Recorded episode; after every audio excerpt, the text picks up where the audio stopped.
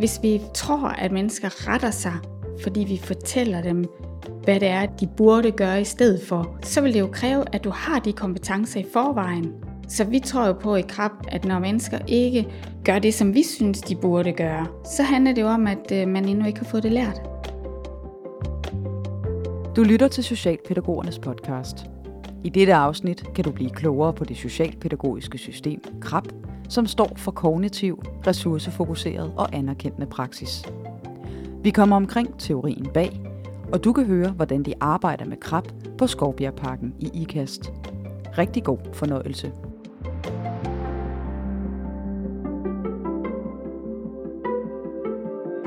Jeg hedder Lene Mætner, og vi sidder på Psykologcentret i Viborg i vores øh, afdeling der. Vi har en afdeling både i Skive og Viborg.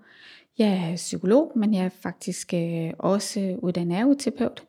Men jeg har praktiseret som selvstændig psykolog de sidste 16 år. Det startede faktisk tilbage, da jeg var på min gamle institution under det gamle Viborg Amt, hvor, øh, hvor jeg oplevede, at vi havde mange unge mennesker med forskellige typer af udfordringer, men der var en meget stærk tendens til, at man fra forskellige sider kiggede på de her unge mennesker med øh, meget med fejlfinderbrillerne. Det var altid sådan med, ja, men nu skal vi jo lige huske, han er jo ikke god til det sociale, og nu skal vi lige huske, han kan ikke finde ud af, og der kan ikke holde styr på, der er ingen struktur, og han er rigid, og sådan og sådan.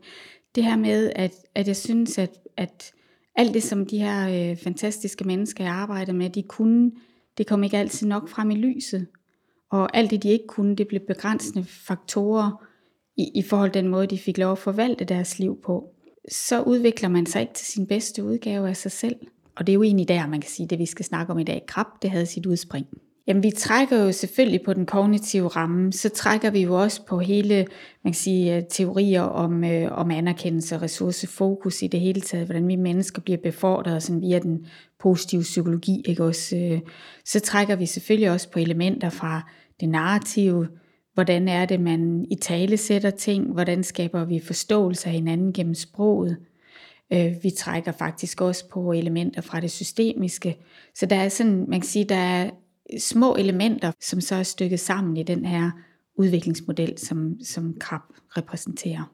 Man kan sige, at søjlemodellen, det er jo ligesom strukturen, øh, når vi anvender KRAP. At når vi gerne vil hjælpe en given person, man sige, så skal vi jo vide, hvor de er, for at vi kan hjælpe dem derhen, hvor de gerne vil være.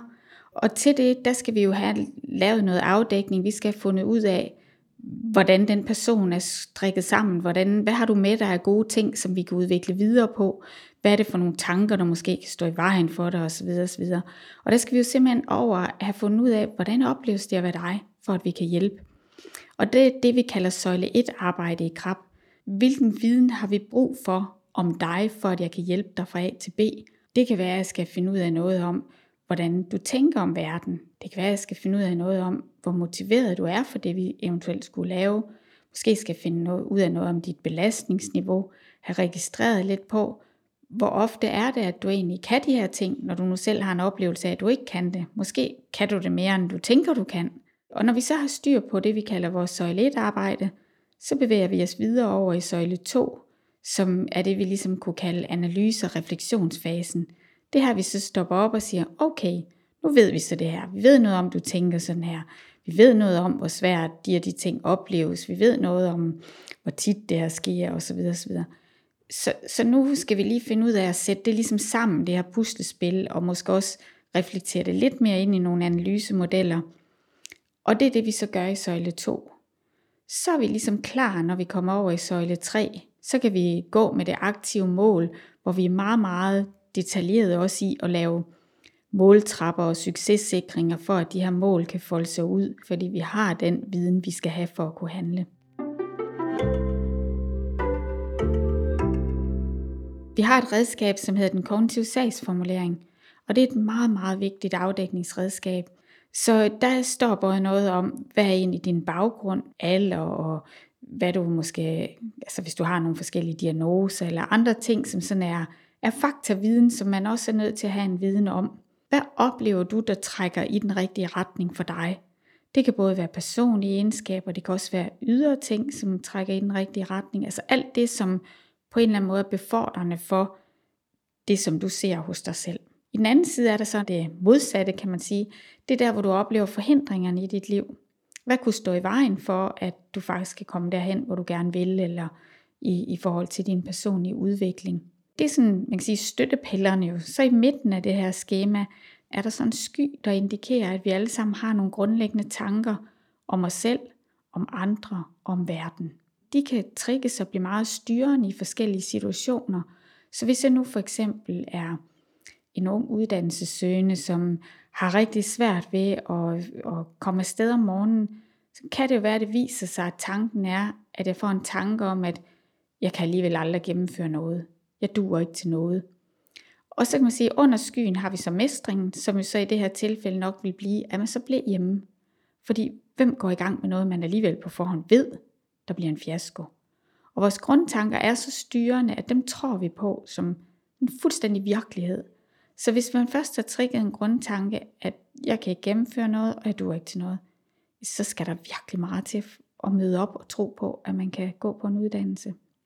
Og ved at få foldet det her ud på den her måde, det gør faktisk, at det bliver øh, et virkelig, virkelig godt redskab at arbejde ud fra. Det der også er med sagsformulering, det er, at det ses jo fra personens perspektiv. Så, så det, som personen oplever som, kan man sige, trækken i den rigtige retning, det er jo væsentligt, at det er personens oplevelse, øh, og ikke, hvordan står vi ud fra og kigger. Når vi så har det her meget, meget massive afsæt, der skal vi have alle de her ressourcer foldet ud. Forudsætning for, at det her bliver en ressource for dig. Hvad er det egentlig? Alle ressourcer har jo en forudsætning, og det hjælper vi med at finde ud af, hvordan kan vi kvalificere de forudsætninger, den enkelte ressourcer har.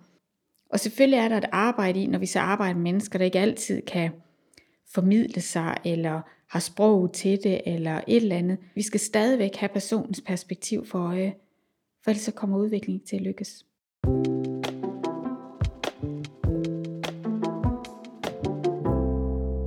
Vi taler alle sammen om, at vi arbejder ressourcefokuseret, anerkendende osv. Det er faktisk meget, meget svært. Det er fuldstændig legalt at være frustreret. Så det er fuldstændig okay, at man som fagperson kan sige, jeg er så meget vildrede, for jeg bliver så udfordret af det her. Jeg ved simpelthen ikke, hvad jeg skal stille op. Det, der kan være en udfordring, det er, hvis vi lægger det over til borgeren eller barnet. Så vi putter vores egen frustration over i personen og kommer til at talesætte det som, at det er personen, der er problemet, og ikke det, at jeg ikke ved, hvordan jeg skal tilgå personen. Og det er nok her, vi prøver på at være meget skarpe i krab, at vi vil gerne hjælpe mennesker til at hvis man siger, kunne få nye måder at håndtere det på. Og det kræver så den her ærlige refleksion. Hvis vi skal være helt sådan dybt anerkendende, så skal jeg jo faktisk virkelig være ydmyg over for, hvordan ser verden ud over hos dig. Og, og det er en krævende proces. Og det betyder, at der selvfølgelig ikke er nogen, der ikke fra tid til anden falder i og glemmer det.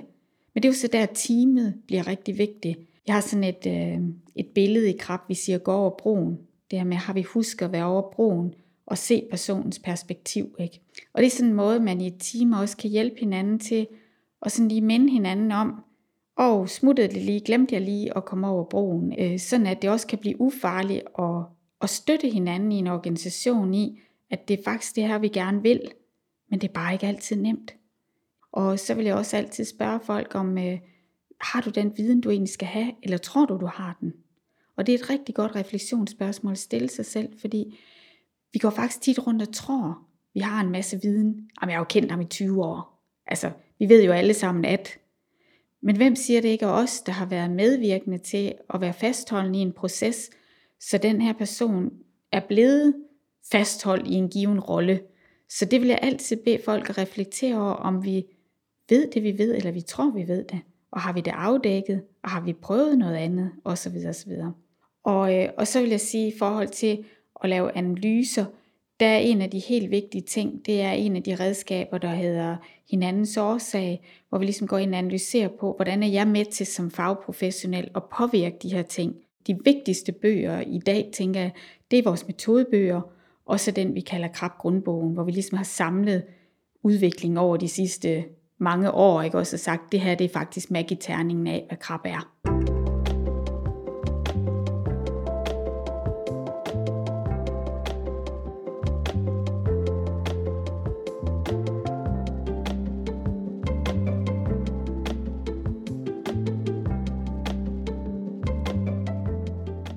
Jeg hedder Mette Tidemand, og jeg er pædagog, og jeg er øh, teamleder her på Skorpeparken i IKAST på øh, to afdelinger. Og jeg hedder Dorte Madsen. Jeg er også pædagog og er teamleder her på Aktivitetscentret på Skovbjergparken. Jamen, øh, Skovbjergparken det er et øh, bo- og aktivitetstilbud for øh, voksne mennesker med autisme, spektrumforstyrrelser, og øh, så en god blanding af lidt andre sidediagnoser også, men primært autisme. Det handler rigtig meget om, øh, om det ressourcefokus, vi har på borgerne. Altså det her med, at man ikke ser borgergruppen som en hel gruppe, men at vi ser hver enkelt for sig selv og kigger på de ressourcer, borgeren har. Og hvad er det så, vi kan tilbyde borgeren, for at han eller hun lykkes bedst muligt i, i sit liv, ikke? altså får så god en livskvalitet som muligt, sådan set.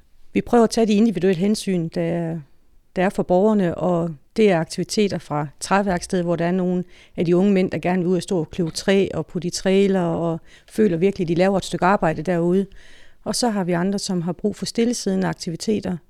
Øh, nogle har brug for at sanseopleve ved, at de, der bliver lavet mad, eller det bliver bagt, og nogle øh, vil gerne sidde syg, sy, nogle vil male. Altså vi prøver at at lave nogle individuelle hensyn, og vi har god tur på programmet hver morgen. Det vi arbejder for, det er jo, at de skal lykkes. Mm. Altså vi arbejder ikke for at sætte en aktivitet op. Jeg kan have en borger hernede, som aldrig nogensinde kunne finde interesse i at kløve træ. Mm. Så hvis jeg vil starte en aktivitet derop, så vil det jo mislykkes. Men hvis jeg nu har en anden borger, som jeg kan se, her er så potentiale for, han synes, du kunne være godt med noget fysisk hårdt arbejde. Han synes, det er lidt spændende, de der arbejdsmænd, der går rundt der og laver nogle ting. Så er der et potentiale, der er en ressource her, der er noget, han synes, der er spændende, noget han godt kunne finde god mening i at lave, så er det jo det, vi skal arbejde videre på, ikke? Og så er det jo der, vi ligger vores indsats. Proceduren er sådan lidt den samme, om du har få ressourcer og lavt funktionsniveau, eller om du har højt. Og så kigger man jo på borgerne. Det er jo noget af det, vi bruger aller, aller, aller mest tid på. Det er at gå ned og kigge på borgerne og se, hvordan reagerer du? Hvordan har du det her i den her situation? Hvad skal jeg tolke ud fra den måde, du handler på? Og ved nogle borgere handler det jo meget om, jamen, bliver de der i aktiviteten?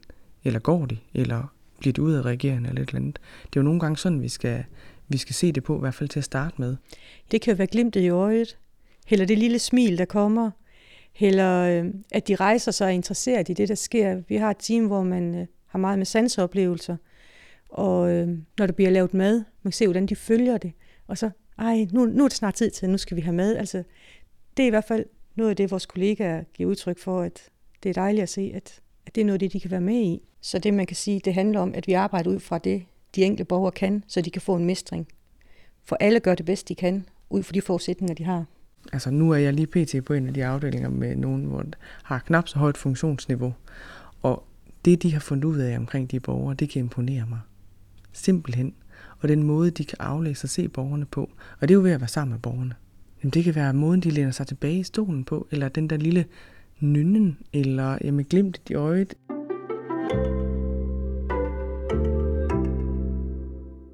Altså jeg tænker, at ressourceblomsten er et værktøj til at øh, gå ind meget konkret og skabe et fokus på, øh, på de ressourcer, der ligger enten i en, i en borgergruppe, i en hel afdeling, eller for en enkelt borger. Og det kan både være med fokus på, øh, hvad kan man sige, sådan borgerens personlighed, eller sådan hele, hele borgeren generelt, men det kan også være i forhold til færdigheder. Hvis man går ind og kigger specifikt på en borger i en, i en helt specifik situation, Øh, det kan være overgangen fra arbejde til, når hun kommer hjem, og hvad, hvad for ressourcer har hun her. Så kan det jo både være noget, man laver sammen med borgeren, eller det kan være noget, man laver for borgeren. Altså da vi startede op for 10 år siden, så startede vi med, at vi lavede ressourceblomst og kognitiv sagsformulering på alle borgerne. Og det gjorde man rundt i de teams, man var, så man fik en fælles dialog om, hvad fungerer godt, hvad fungerer mindre godt, og hvad skal vi have fokus på. Det gør, at når vi så skal have opfølgningsmøder eller handleplaner, så kan man gå ind og revidere i dem og se, jamen er der sket noget siden sidst de blev lavet. Og så øh, går man de forskellige kronblade igennem, så kan den ene for eksempel være opmærksomhed. Jamen hvordan, hvordan ser vi hver især opmærksomheden? For igen er det jo vores hypoteser til, hvordan vi ser borgeren. Og så kan det være, jamen hvordan er der sprog, hvordan kommunikerer de? Jamen, hvordan er de sociale kompetencer? Hvordan er færdighederne for den her borger? Hvad skal de have hjælp til? Og hvad kan de selvstændigt? Og hvad for nogle aktiviteter tilbyder vi nu? Og er der andre ting? Så sidder man i teamet og udfylder den sammen, så det hele tiden er et redskab, man kan arbejde med. Hvordan kan vi udvikle det pædagogiske arbejde omkring en borger? Og så hænger sådan en ressourceplan over ved dem selv, hvor at de så øh, man kan sige, når der kommer nye vikarer på, eller der kommer nye medarbejdere, så kan man faktisk stå og have dialogen sammen om, okay, det er her, du er. Så de også føler sig anerkendt med det, de kan. Og man kan sige, hvis det er i forhold til en aktivitet ved os, hvis der er en borger, der rigtig gerne vil male, men er rigtig usikker på, hvordan skal jeg gøre det, og hvordan kommer jeg videre i det, at man så øh, laver nogle redskaber til, hvordan man kan udfylde et maleri. Og til at starte med, der kan det være, at borgeren har brug for, at der sidder en personale ved siden af sig hele tiden til at guide, at det går godt. Og så trin for trin, så kan man se, lige pludselig så har de fået så meget ind, at så kan de sidde med det selv, og så se den der stolthed, der er i de borgere, at øh, nu kan jeg selv lave det her maleri. Jeg behøver sikkert spørge hele tiden, fordi jeg er usikker. Men det har jo krævet et kæmpe stykke pædagogisk arbejde, inden man nåede der ved. Så det synes jeg er en stor forskel. Og når i dag, der bruger vi også sagsformuleringen rigtig meget, når vi skal ud og have nye borgere ind. Når vi skal snakke med kollegaer fra andre institutioner om, jamen, øh, hvad for nogle positive påvirkninger har de, og hvad for nogle fakta er der, og hvad for nogle grundtanker kan borgeren have, og hvad for nogle udfordringer har de, og hvad for nogle mestringer kan man have, når det er svært. Nu har jeg lige øh, så sent som i forgårs øh, lavet en, øh, en ny kognitiv sagsformulering, og øh, altså, vi går i gang med sådan den faktuelle del. Jeg tænker, det er jo meget forskelligt alt efter, hvor de kommer fra og hvem det er, men vi vil jo gerne høre livshistorien. Altså, er det nu for eksempel forældre, så vil vi jo gerne høre, hvordan har de haft det som børn. Øh, og op gennem opvækst, hvordan havde de haft det i skolen for eksempel. Er der nogle ting, de har oplevet, de har reageret på? Hvad har de fundet tryghed i? Jeg tror nok, det er en af vores øh, hovedspørgsmål, ikke? Altså, har de haft nogle øh, aktiviteter, de har været glade for? Eller nogle, øh, nogle ting, hvor man har kunne se, det har, det har givet dem ro? Det er jo sådan noget, vi gerne vil have fat i, for jo mere af det, vi kan få, jo bedre, så har vi jo en god ting at bygge på. Der i hvert fald er positive ting. Men også hvis de har set noget, som har givet konflikter, noget, som har været svært for dem, som de se, har set gentagende gange, har været svært for dem. Ikke? Og så prøver vi så at være nysgerrige på, gør det sig så også gældende her? Fordi det er jo sådan med, øh, ligesom med mange andre mennesker, så er det i hvert fald også sådan med mennesker med autismespektrumforstyrrelser, at øh, det kan godt være kontekstbestemt, øh, hvilke udfald og hvilke udfordringer man kan have. Så man kan godt have nogle udfordringer derhjemme, som så ikke er udfordringer nede ved os, og omvendt. Så går man ellers stille og roligt i gang med at udfylde grundtanker, mestring og de her positive påvirkninger og udfordringer. Og jeg har oplevet det lidt forskelligt, hvor vi starter. Er det en helt ny borger, så er det jo mange gange, vi er nødt til at gå ned og undersøge noget mere. Altså at vi er nødt til at sige, at øh, de næste år, de næste uger måske, vil vi gerne have I opmærksom på, hvilke udfordringer har den her borger. Vi har måske fået nogle øh, beskrivelser fra tidligere personale eller forældre, som fortæller os om nogle udfordringer, og det skal vi så gå ned og se, om det også er noget af det, vi ser. Men den er jo ikke, den er jo ikke stationær, en kognitiv sagsformulering. Og det er også derfor, at den, jeg lige har lavet, det er sådan set bare en, øh, en revidering af en tidligere kognitiv sagsformulering, hvor vi går ind og kigger på, er det her stadigvæk det reelle billede af borgeren. Det vi tror, vi ved om borgeren stemmer, det stadigvæk overens med virkeligheden. Og øh, da vi så tog den kognitive sagsformulering op igen, gik det op for os, at der var nogle af de ting, som ligesom var den positive, eller hendes mestring i forhold til de udfordringer, at de stemte ikke overens længere. Altså det, hun havde gjort der, var ikke længere en mulighed for hende at gøre. Og så var vi jo nødt til at sætte i værk med noget andet. Hvad kan vi så afprøve, som kunne så kunne bruges for hende i stedet for som en ny mestring, når hun nu ikke længere kan gøre det her? Og så havde vi så fem konkrete ting øh, i forhold til måden, vi skulle møde hende når hun kom hjem fra arbejde, som vi så skulle prøve at sætte i stedet for, øh, for at imødekomme den her nye mestring, vi skal hjælpe hende med at lave.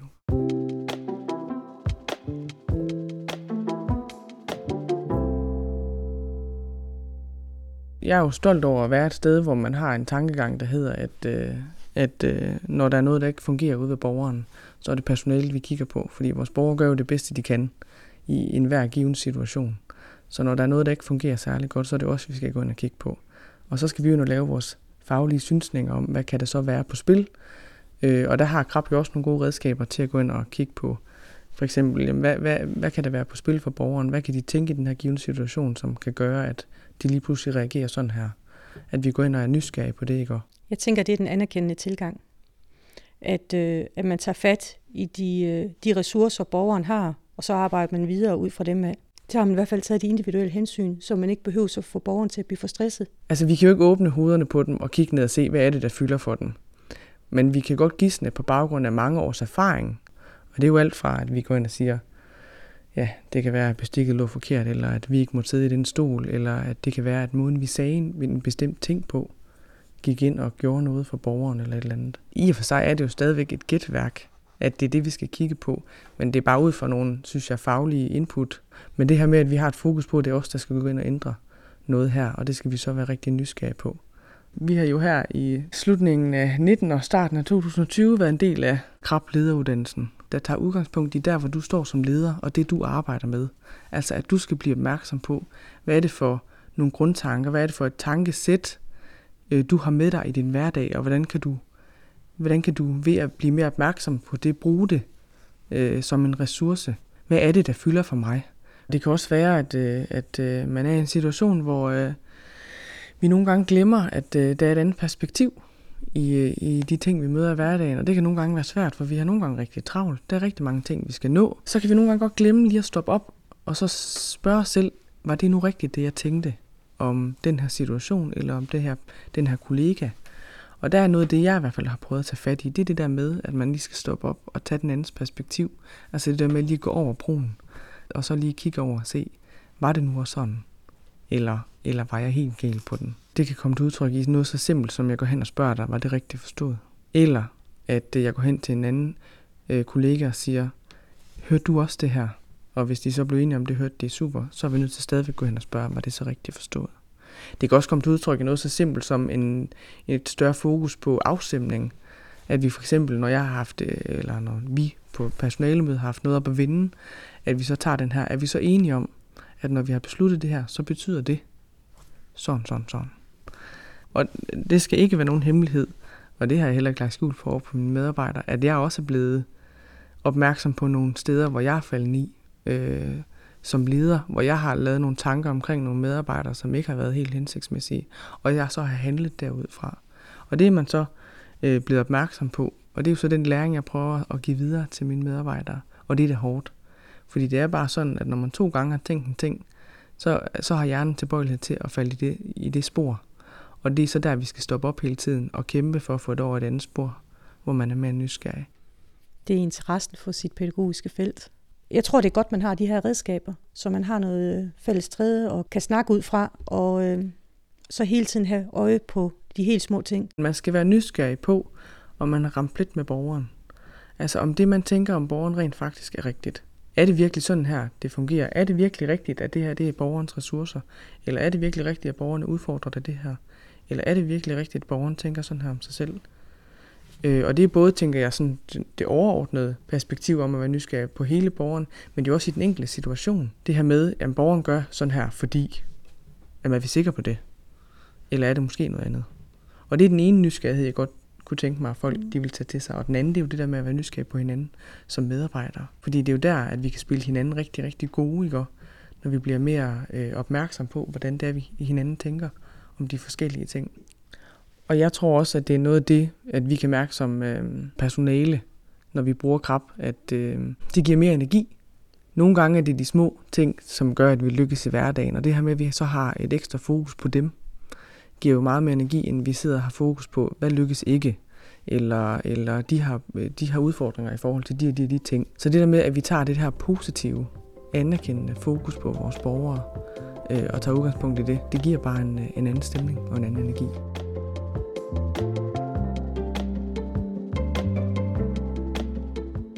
Du har lyttet til Socialpædagogernes podcast. Er du nysgerrig efter mere viden, kan du gå på opdagelse i vores faglige univers på sl.dk-fagligt fokus. Programmet er produceret af Genlyd Podcast. Tak fordi du lyttede med.